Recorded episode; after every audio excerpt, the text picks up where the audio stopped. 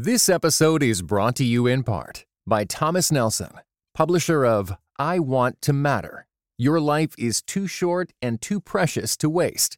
Written and narrated by New York Times bestseller Kathie Lee Gifford. Available now everywhere you get audiobooks. Welcome to the Table Podcast, where we discuss issues of God and culture, brought to you by Dallas Theological Seminary.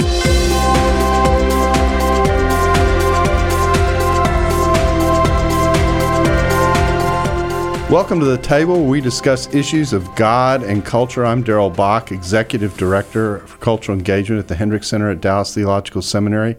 And my guest is Glenn Kreider, who teaches in systematic theology here. And our topic today is the new atheism. There is a lot of buzz that goes around with regard to how some are publicly challenging the Christian faith uh, and we have a group of writers who have been dubbed, uh, I don't know whether it's affectionately or not, the four horsemen of the apocalypse. and, and so we thought uh, having a discussion about the types of things that they're saying and how Christians can think about what's being said.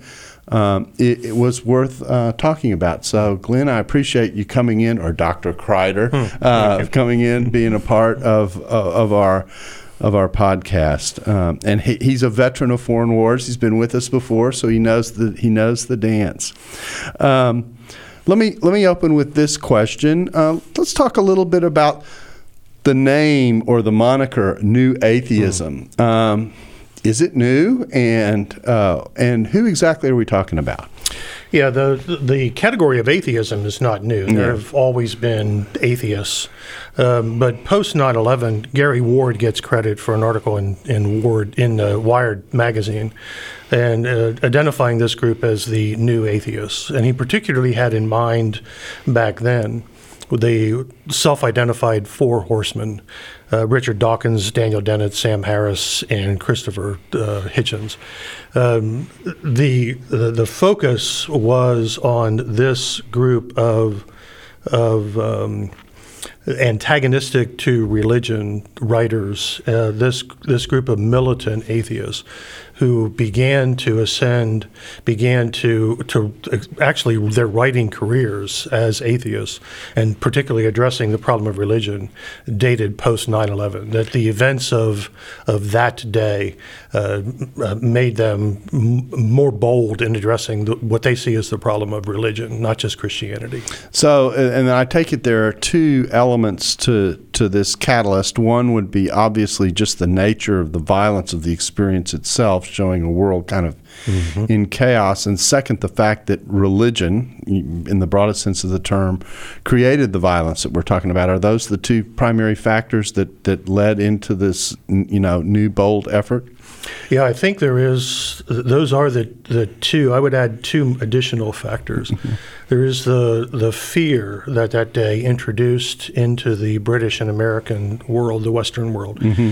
and to see uh, the events of 9/11 as acts of terrorism carried out by a major world religion, um, and that led to the the increasing fear that religious conflict would continue to escalate. And it's rooted also in the history of religious conflict. So we have this long history of religious conflict. We have this the rise of terrorism and the fear that it that it brings. And then you also have the several of these guys were, were philosophers and others are scientists. So they're they're dealing with the the science versus faith question. They're dealing with the reason versus faith question, mm-hmm. and you, you, kind of bring those all together, and you have what what could be called a perfect storm. So, so the new atheism is really about there's a new environment that created, uh, in some sense, an open door to raise these issues, and and that's what the article in Wired uh, magazine is getting at. Yeah, that there is a there's something going on in the culture at the time. You have this precipitating cause, and uh, then the rise of this movement. And uh, what's fascinating is the rapid rise, not only in the in the production of, of writing, but the rapid rise of of attraction among uh, the American population. Hmm.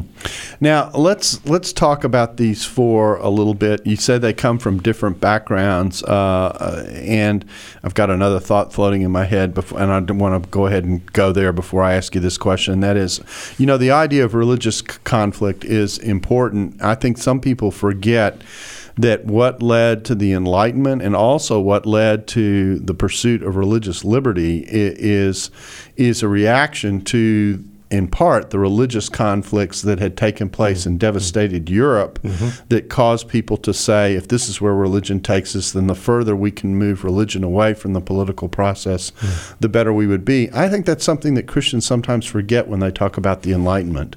Yeah, I think you're right about that. We're also we also need to acknowledge that from the very beginning, this has been a violent world.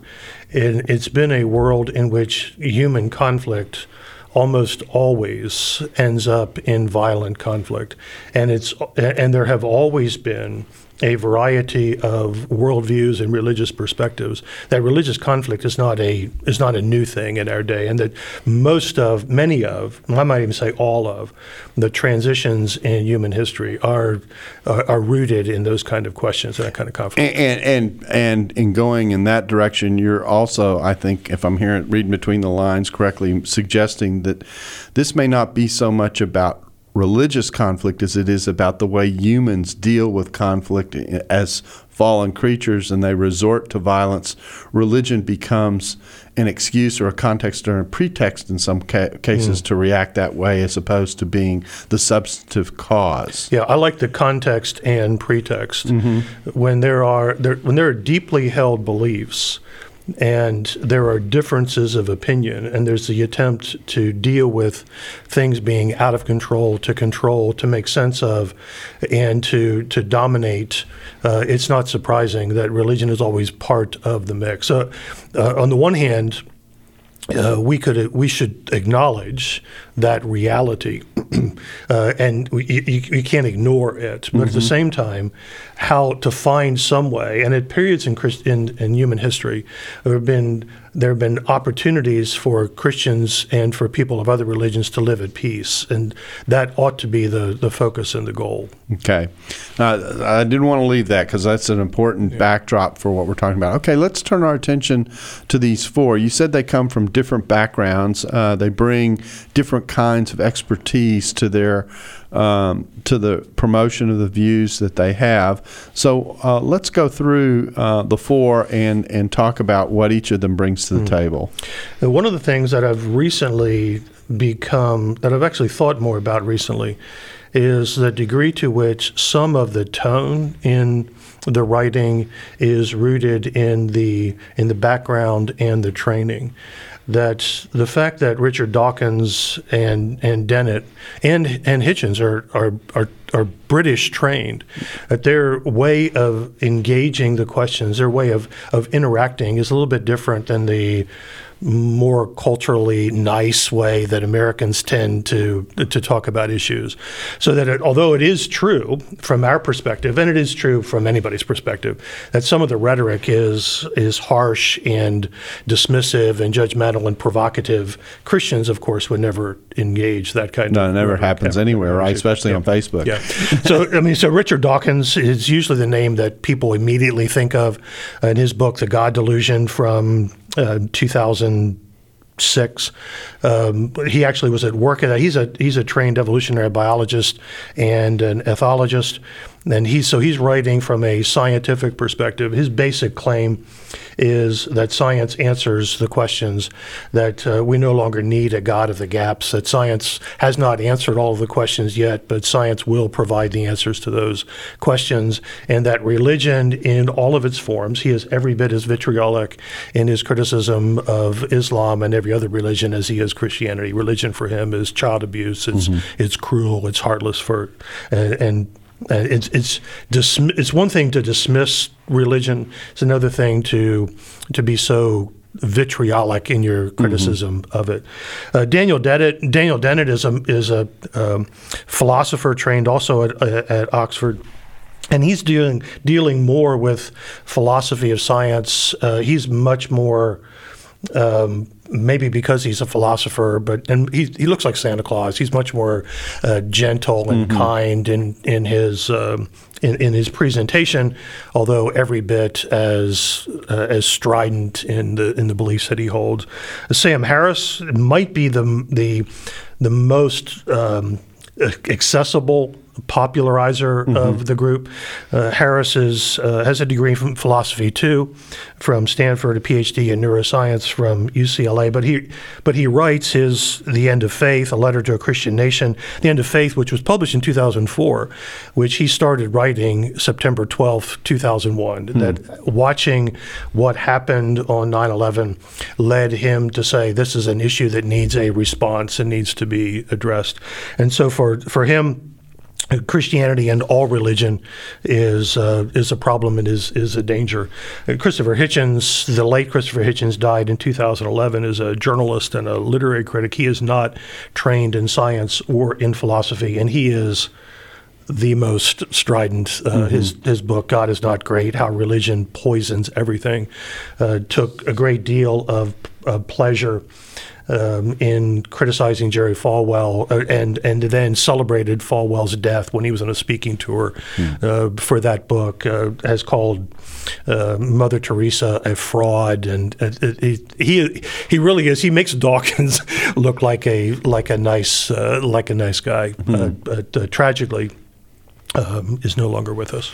Now, when we talk about the philosophical roots of this, of course, as you've mentioned, atheism has been with us a long time. Although there's some ironies with regard to atheism, I have to throw this in because you know Christians were called atheists in the in the early in the early period because they didn't believe in all the gods mm-hmm. of the Greco-Roman world. So mm-hmm. it, it's an interesting term in that regard. And Dawkins actually plays off that, and he says that that. Uh, that throughout human history, people have not believed in certain gods. We just believe in one less. Mm-hmm. um, so, so in the background, when we speak philosophically, I think the big name whose shadow ca- is cast over the modern discussion of atheism, whether he connects to these guys or not, is a matter of discussion. Of course, is Nietzsche. So, um, how does he how does he or does he fit into what's going on now? And to and, and now to take a twist on our original question how new is the atheism that we're dealing with or is it a collection of arguments that actually have been with us a long time? Um, Nietzsche's Nietzsche and the other um, non-theists of the Enlightenment era as uh, as the the shift from metaphysics leading to epistemology f- completely flips mm-hmm. to uh, how do we know becoming more important than what is real.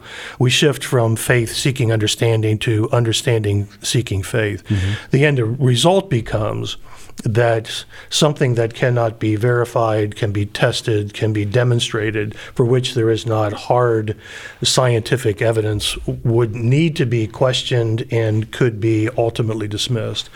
That leads Nietzsche to a real crisis um, because he realizes the implications of the worldview. He realizes the implications of what he's believing, but he realizes that life as a complete nihilist is mm-hmm. destructive and mm-hmm. simply doesn't work. Mm-hmm. And so there is a real sense of tragedy and sadness in Nietzsche that God is dead, that we've killed him. Look what you've done to God. Mm-hmm. And now we're stuck in in the aftermath of this great murder.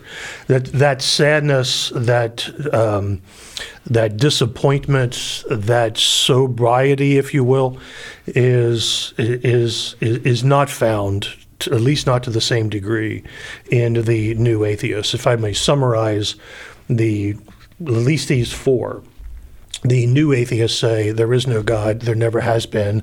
This is good for us, and let's let's celebrate the the freedom. Let's let's look forward to the day when we don't have to wrestle with these questions anymore. It was interesting to watch the the television interview where they were dubbed the four atheists and hear them talking among themselves about whether religion ever produces anything good, hmm. whether there's any value in in any religion anywhere and at any time, and they they pretty pretty much divided two to two. Hmm. Uh, that there is there is nothing in any religion anywhere um, Hitchens and Dawkins said, that's not found also outside of religion. So we don't need religion at all.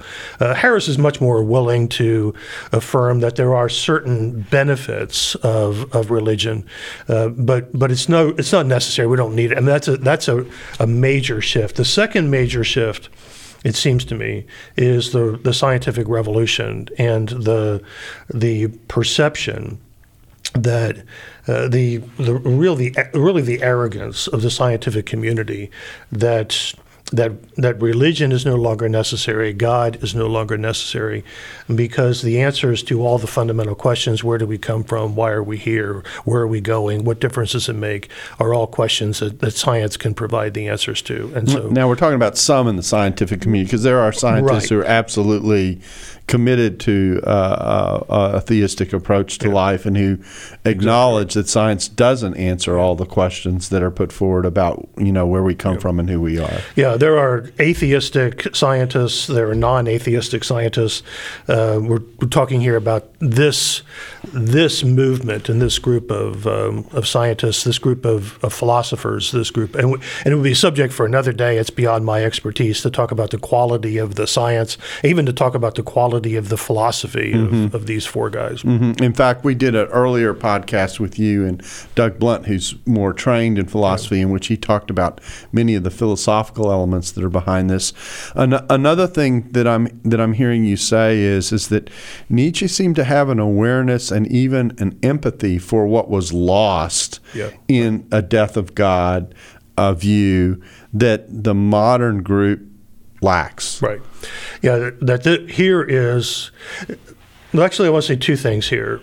Uh, that for these four particularly, there is there's a celebration of there's there's no there's no concern there's no sense that we've lost something. There's a celebration of that.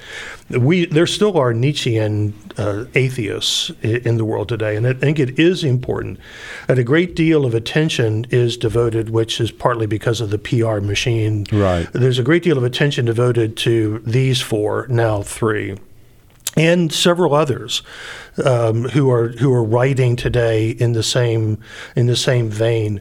But there's another whole category of atheists that, as somebody uh, commented after our last uh, mm-hmm. podcast, that, that one of the criticisms he leveled at us, he said, you, you, guys did a really nice job talking about those four guys. Right, right. But they all die, they all convert to Christianity tomorrow. The problem doesn't go away. Mm-hmm. That there are a lot of atheists who who who are sharing the ethos of the four horsemen, but then there are a lot of others who are who are much much more sober minded, much sadder about the about the um, the uh, losing faith in the possibility. More truly Nietzschean in many ways. More truly Nietzschean, and it is the fastest growing group in uh, in an American religious uh, demographic, the the so-called nones. Right, and that number is is growing incredibly quickly mm-hmm. from um, uh, from 2000 to 10 to, to 2000 to, from from 1990 to, to, to 2010 the numbers have doubled mm-hmm. and probably are, are expanding much more if you if you ask people um, their religious affiliation, about 6% will identify themselves as atheists or agnostics, and we're well over 20% would identify themselves as having no religious affiliation at all. And mm-hmm. many of them are not militant atheists. Many of them are are sad, and for whatever reason, which is the third category, mm-hmm. um, that that many of them come from former theists. They so, come from Christians. So these non these non-affiliated religious people, it's a group that's growing. Um, when we say nones, you know, some people may misunderstand yep. what we're talking about. Um, Dones but, and nones, but it's D O N E S and N O N E S. There you go. So um, uh, this actually is a group that's expanding, particularly among millennial, right. uh, among the millennial age group, and uh, it's uh, it, it's actually been a topic of several podcasts in one way or another that we've done to talk about how do you minister to this group whose whose response to culture is it, it, it, almost draws out on demographic lines. I mean that there seems to be an age breakdown in which in which this younger group is responding in ways that are different from the older groups Mm-hmm. that came before them. Yeah, I've been reading recently uh, on a different, on another category, which is well worth maybe another conversation. Uh, the rise of the Dones.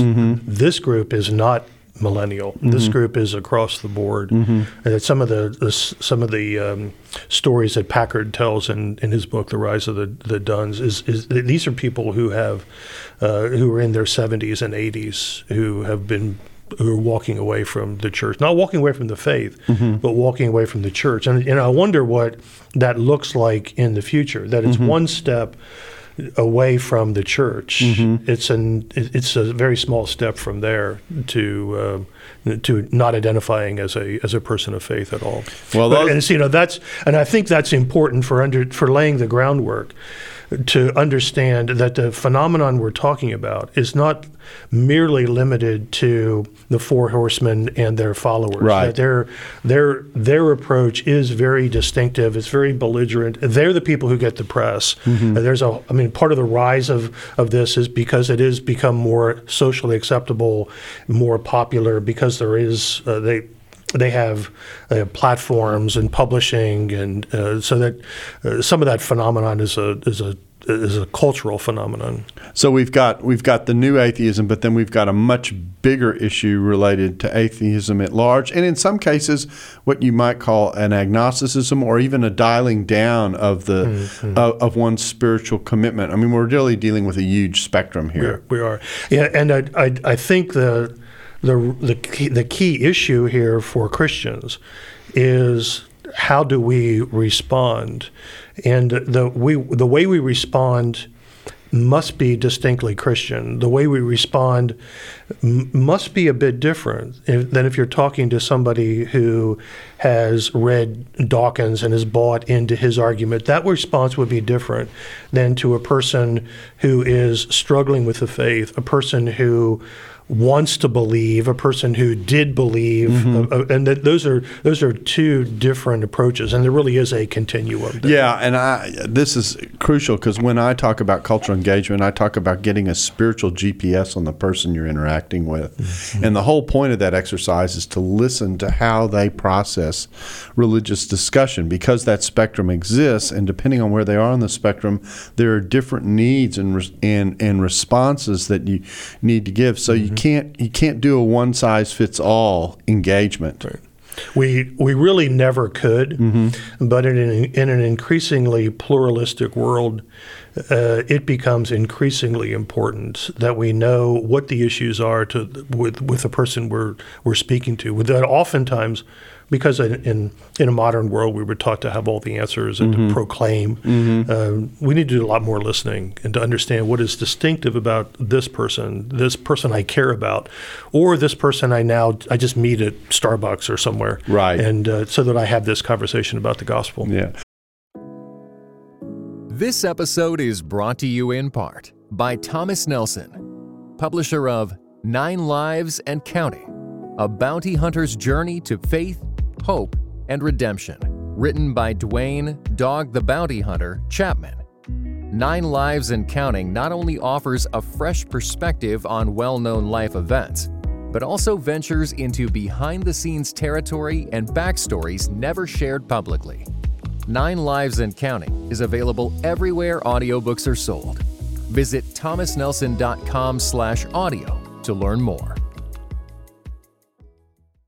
And now I kind of want to flip the flip the conversation rather than talking about individuals and where they come from and what their background is and why they've been influenced in the direction that they have.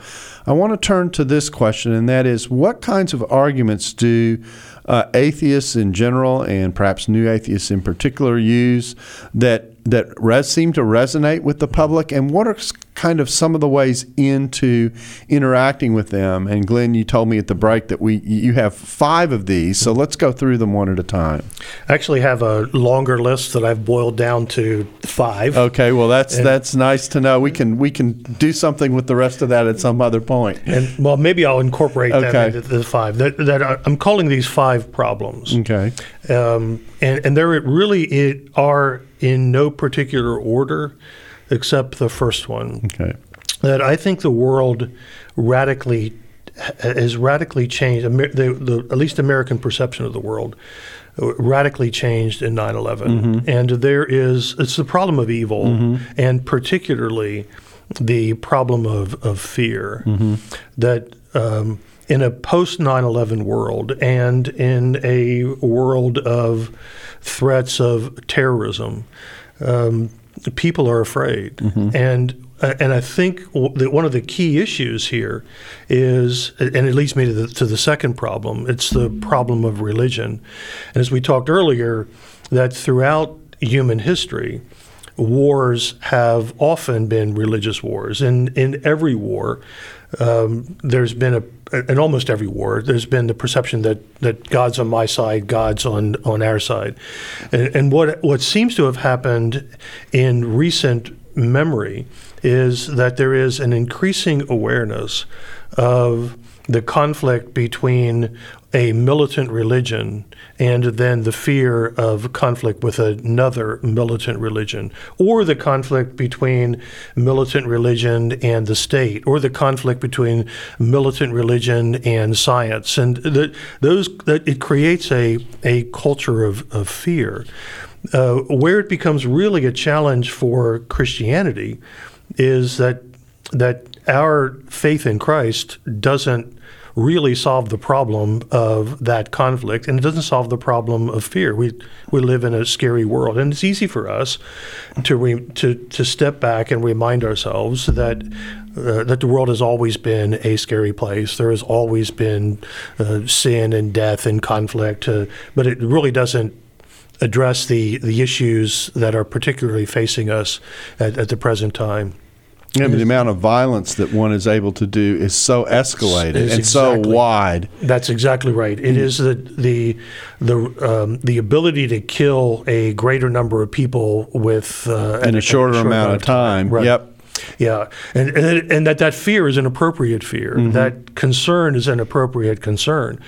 That uh, what over and over again, all four of the four horsemen, uh, their their strongest arguments are uh, addressed toward Islam, not towards uh, Christianity. Uh, but they're but they are concerned about Christianity and other religions for for exactly the same reason. So the the problem of evil, and you might say. But so, how does that lead to atheism? Well, it's that's that fundamental theological problem that people of faith have been wrestling with ever since the garden. You know, how how can there be this horrific evil? This random, unexpected evil, and of degrees, levels, and kind that has not been seen in human history until our day. How can that exist in a world where God is good? If if God is good, then why is there evil? If God is good, how can there be this kind of evil?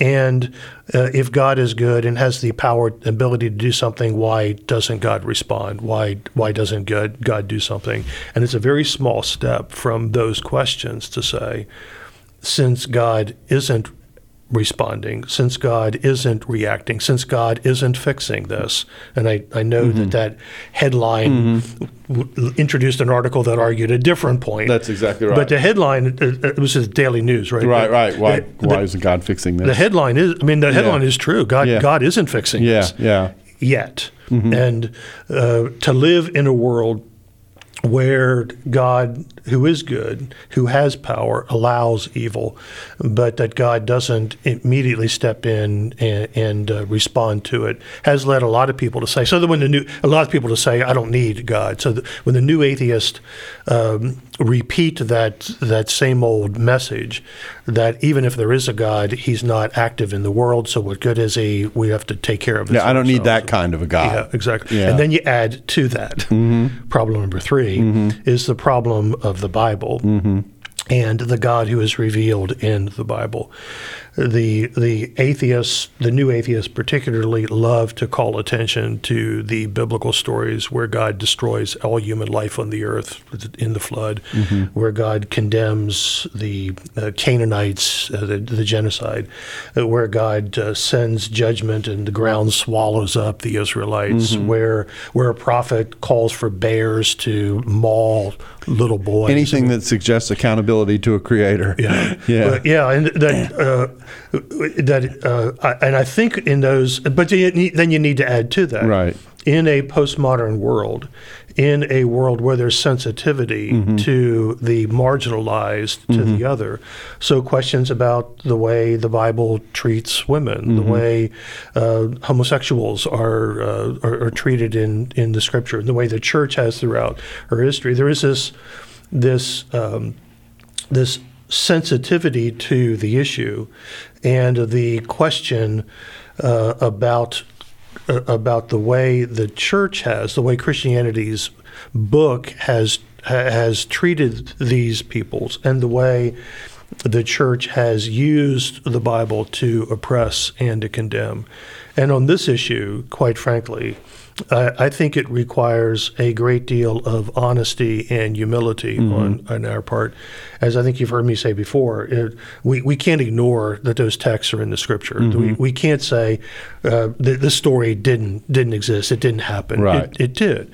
But I think there are there are ways to, as you mentioned, uh, accountability to a holy God, mm-hmm. or uh, God's um, God's long suffering, His patience, and that the destruction of uh, His judgment of the Israelites follows year after year after year after year of warning and calls to repentance, and that that that that part of the story has to be told too, mm-hmm. not in any way to to minimize the horror of some of these stories. I mean, the the, the horror of um, uh, of a disobedient child must be taken out and stoned, and mm-hmm. that, that, Israel that there's little evidence that the Israelites ever carried that out, mm-hmm. maybe demonstrates the the horror of it. And the, there are really deep seated hermeneutical questions here mm-hmm. that uh, that we need to talk about, and I think we need to have those conversations in, instead of immediately jumping to a defensiveness, mm-hmm. immediately jumping to a condemnation of the questioner. Uh, that, that actually to, to sit down and have conversations about appreciate about the sincerity of what's being raised and and, mm, right. and engage it. Yes, I I think that's a very very uh, important point. You know, we did a podcast uh, a while ago on on genocide in the Old Testament, the the experience of uh, of God telling Israel to go in and wipe out everyone in the land, which Israel failed to do. Mm-hmm. Um, Thankfully, and, yes, there and, would be no Jesus. Yeah, and and so in the midst of in the midst of that.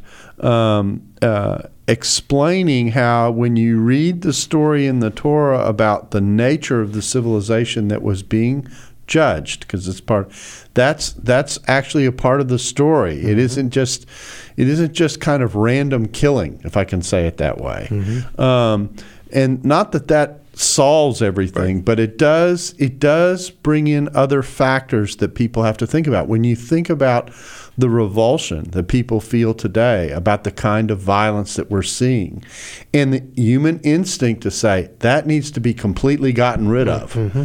Okay, mm-hmm. that's no different in many ways. Yeah. That that that is a that is a statement about an evil so deep and so poisonous mm-hmm. and so destructive that it needs to be eradicated. Yeah. Yeah. Um, and those instincts are not necessarily bad instincts. Mm-hmm.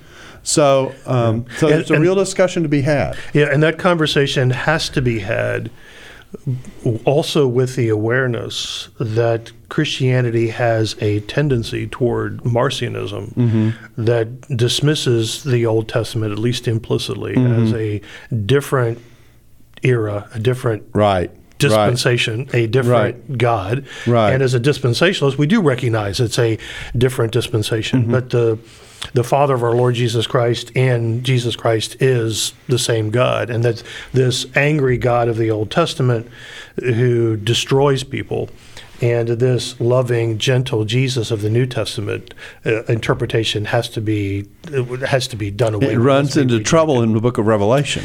and it runs into trouble in the Pentateuch mm-hmm. and um, and throughout the history of Israel because mm-hmm. the God of Abraham, Isaac, and Jacob is merciful, compassionate, slow to anger, mm-hmm. abounding in love and faithfulness, and He does not leave the guilty unpunished. Right. But He is abounding in love and faithfulness and mercy and grace, and that that part of the story.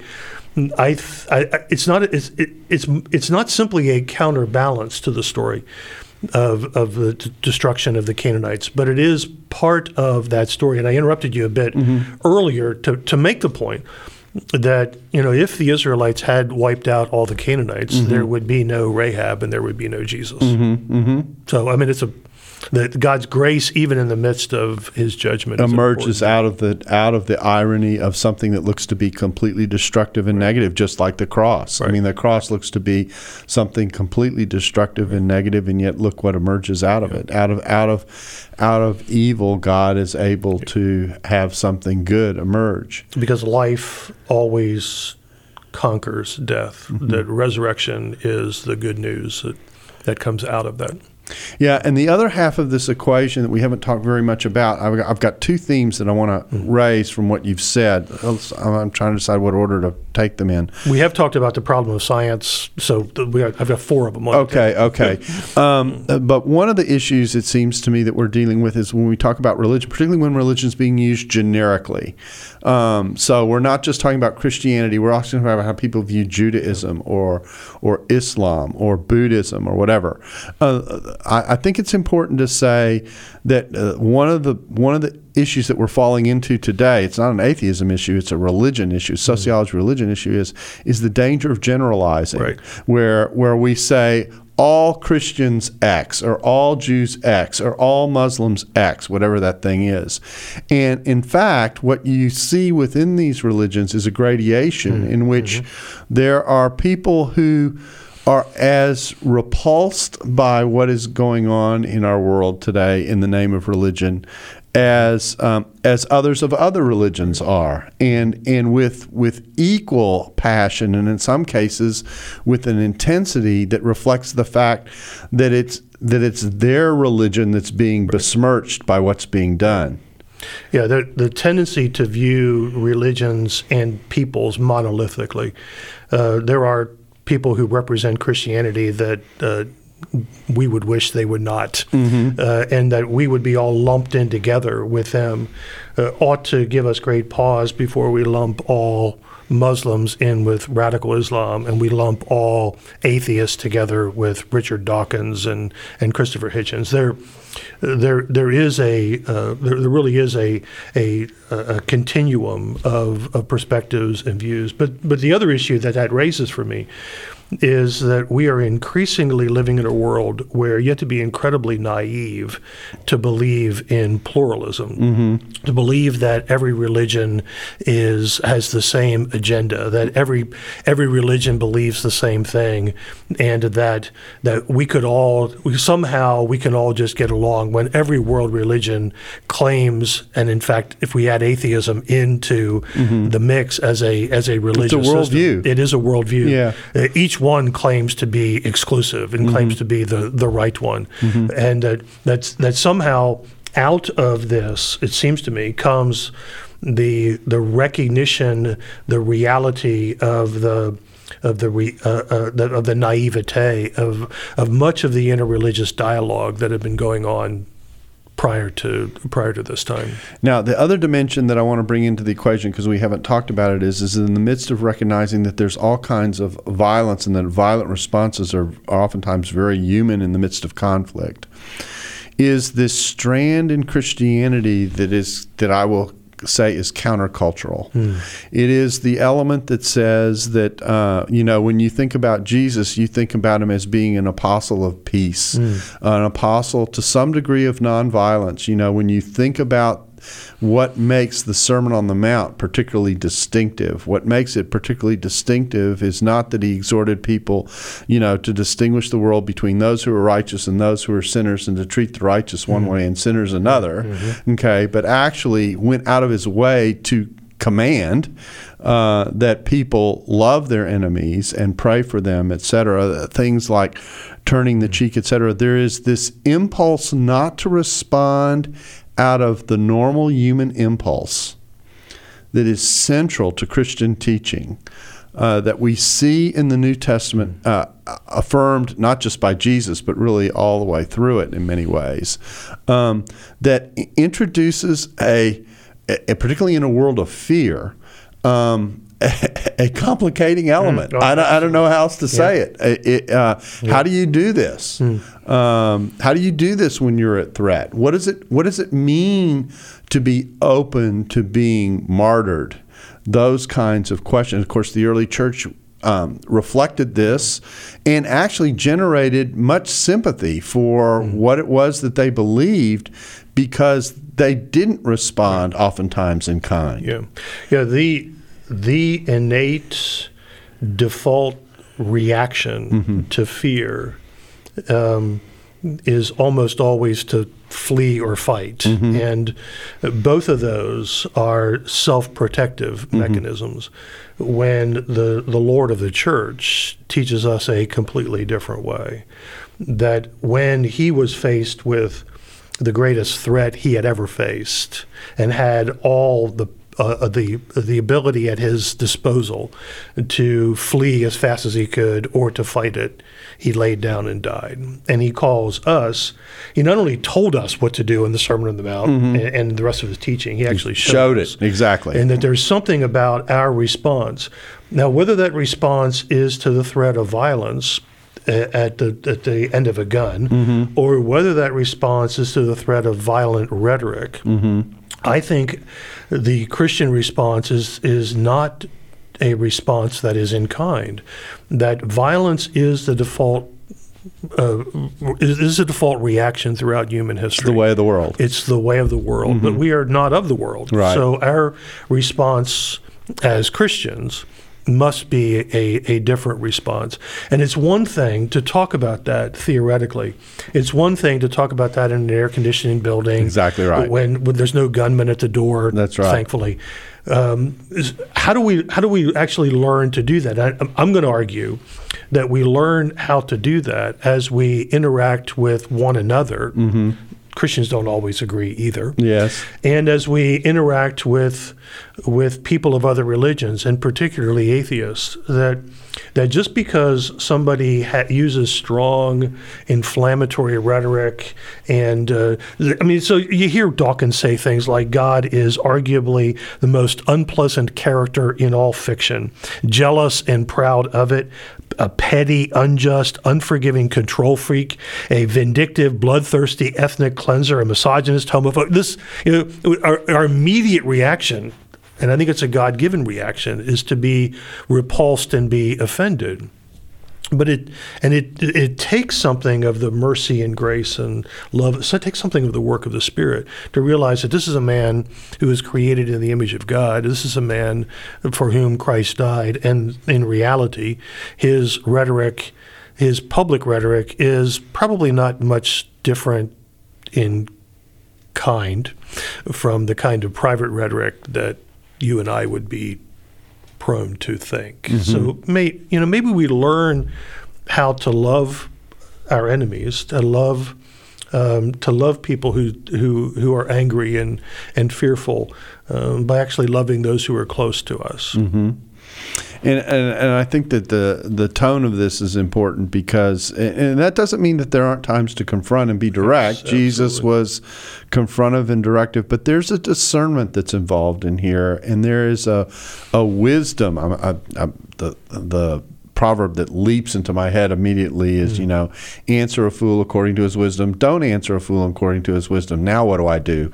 Uh, a time know, to speak and a and time, time, to be silent. Exactly right. Those kinds of things, and, and I and I think that uh, in dealing with these kinds of questions, uh, figuring out how to engage well and faithfully and um, honestly uh, and directly, but with a way that says my response is out of a desire to mm-hmm. care mm-hmm. as opposed to a desire to destroy yeah. is very very important yeah. which that's a nice segue to my 5th uh-huh. problem mm-hmm. and that ministerially um, I'm concerned about the what appears to be a growing group of theists of mm-hmm. Christians who are who are now identifying themselves as done with the church, mm-hmm. or many who who would identify themselves as holding no religious conviction at all, mm-hmm. and that thankfully this is not a steady stream mm-hmm. of graduates of our seminary, mm-hmm. but I I do hear from uh, enough to now have begun to see a pattern, and it's deeply troubling to mm-hmm. me. Uh, uh, graduates of the seminaries, uh, people who have professed faith in Christ and who've been in ministry, who reach a point for whatever reason. I'm trying to think through the similarities of, of the stories that I keep hearing. Mm-hmm. And, and one of the similarities that I keep hearing over and over again is that, that Christianity doesn't work for me. Mm-hmm. Now, it's easy for us to say, but what made you think it was all about you? What mm-hmm. made you think yeah. it was. But, but really, the stories are.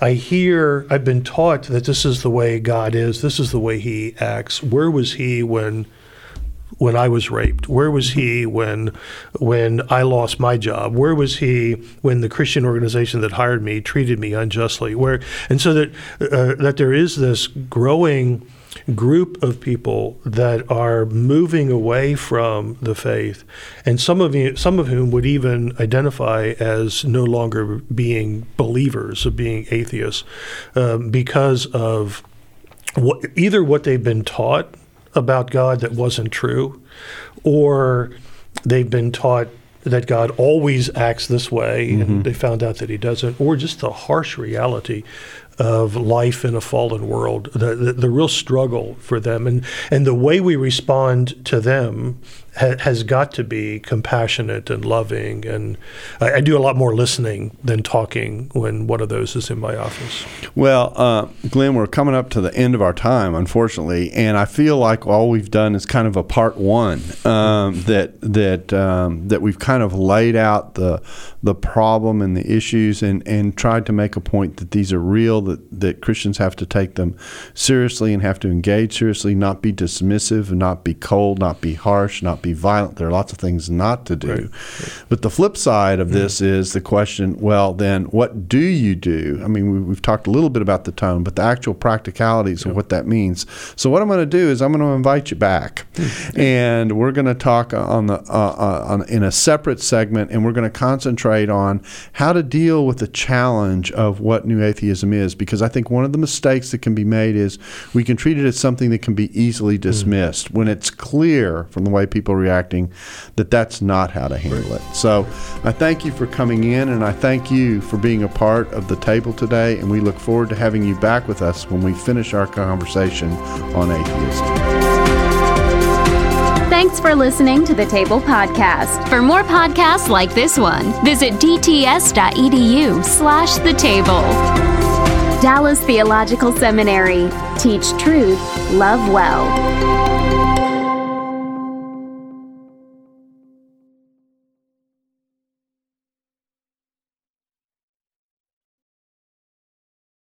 This episode was brought to you in part by the Truce Podcast. The new season examines the connection between some evangelicals and the Republican Party with the help of world class historians. Subscribe to Truce in your podcast app or listen at trucepodcast.com.